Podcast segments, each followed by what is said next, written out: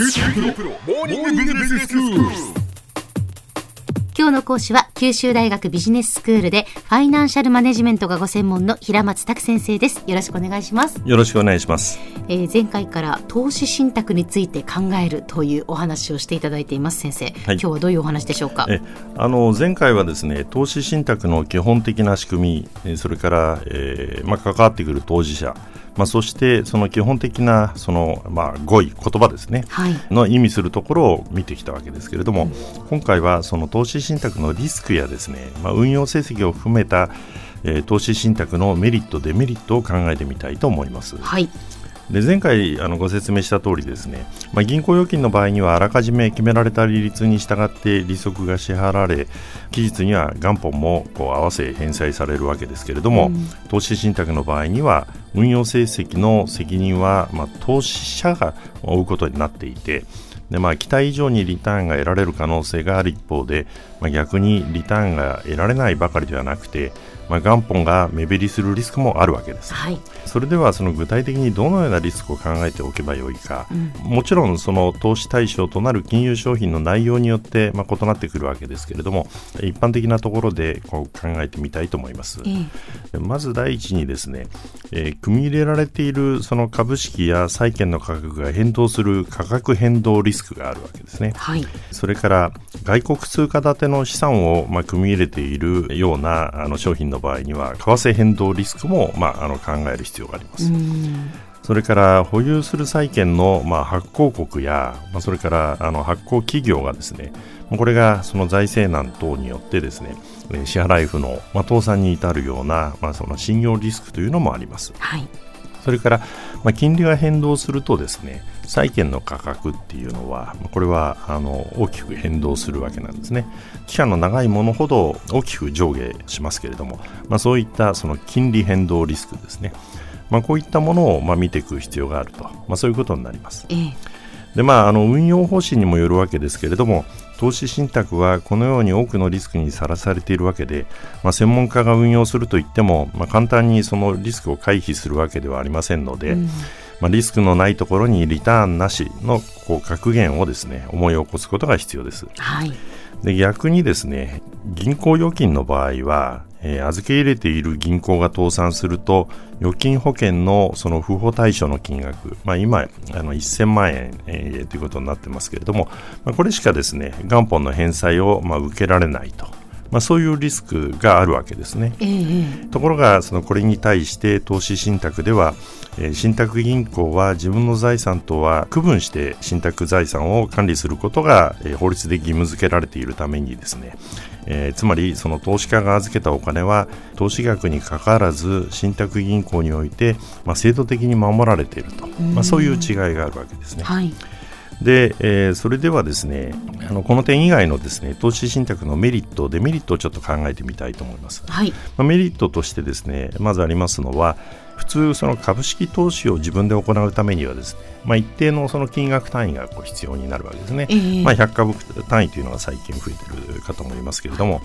えーところがその投資信託であればですね、まあ、1万円、えー程度からですね、まあ、手軽に始めることができるということがあそのぐらいでできるんですね。はい。えー2つ目にですね自分でそのいくつもの銘柄を持たなくてもですね、まあ、あのリスク分散がなされるいろんな商品の組み合わせでですねあのリスク分散がまあできるということがあります。はいから3つ目は専門家によってその個人では難しいその新興国の株式などへもこう投資できるということになるわけですねうん。えーそれから4つ目にですねその毎日その取引価格であるその基準価格がまあ公表されているので、まあ、そういう意味であの高い透明性があるということですうね。んで次に今度はそのデメリットの方にもあの触れておきたいと思います。はいでその一つ目はですね、まあ、これまでにも見てきた通りですね、まあ、仕組みが複雑やや複雑で、まあ、あの分かりやすくないということですね。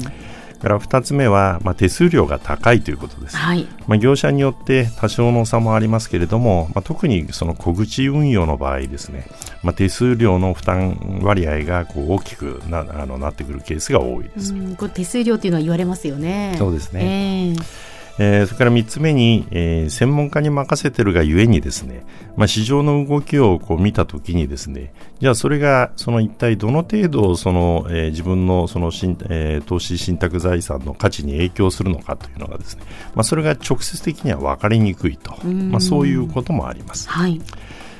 まあ、このうちその投資信託の手数料が高いことは、まあ、かねてより問題になっているわけですけれども、えー、まあ、その先日投資信託を保有しているお客さんのうちでですね約半数の方の運用成績がマイナスになっているという、まあ、そういうレポートもあったりしたんですね。はいでまあ、販売手数料の安い新興ネット証券などが販売する、えー、独立系の信託運用会社による投資信託の中にはですね、まあ、良い成績を上げているものもありましたけれども、まあ、全体的にこう運用成績が、まあ、それほど上がらない中でですね、まあ、あの販売会社の手数料などがこう負担となって、まあ、赤字となっているものが、まあ、少なくないと、まあ、そういう内容だったんですね。はいで、まあ、投資信託には経済の活性化、まあ、国民の健全な資産形成などを目的に、えー、貯蓄から投資へという流れを作る上での、まあ、重要な役割が、まあ、期待されているわけです。でしかしながら、その現状の高めの手数料や、まあ、不在な運用成績もあって、まあ、国民の多くにとって、えーまあ、ややとっつきにくいものにこうなっている嫌いがあろうかと思います。はいで、えーまあ、さらなるその投資信託の魅力の向上のためにですね、まあ、関係者一同の、まあ、一層の努力が、まあ、期待されるところだろうと思います。では先生今日のまとめをお願いします、はいえー、投資信託に投資する場合、まあ、リターンに見合うリスクを受け入れる必要がありますが、まあ、一方少額から株式などを含む商品に分散投資できたり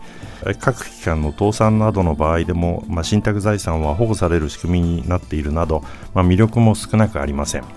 えー、割高の手数料等による不在な運用結果や、まあ、分かりにくい、えー、取引明細などが、えー、関係当事者の努力により改善されより健全な形で広く利用されるようになることが期待されます。今日の講師は九州大学ビジネススクールでファイナンシャルマネジメントがご専門の平松卓先生でした。どうもありがとうございました。どうもありがとうございました。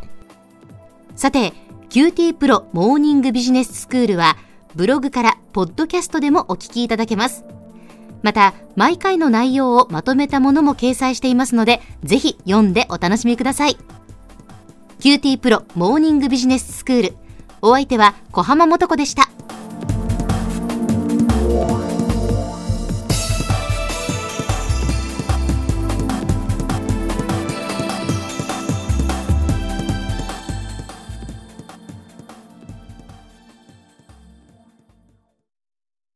QT プロは通信ネットワーク、セキュリティ、クラウドなど QT ネットがお届けする ICT サービスです。九州中に展開した光ファイバー網を基盤に一番身近なビジネスパートナーとして九州の企業自治体の皆様をサポートします。詳しくは QT プロで検索を。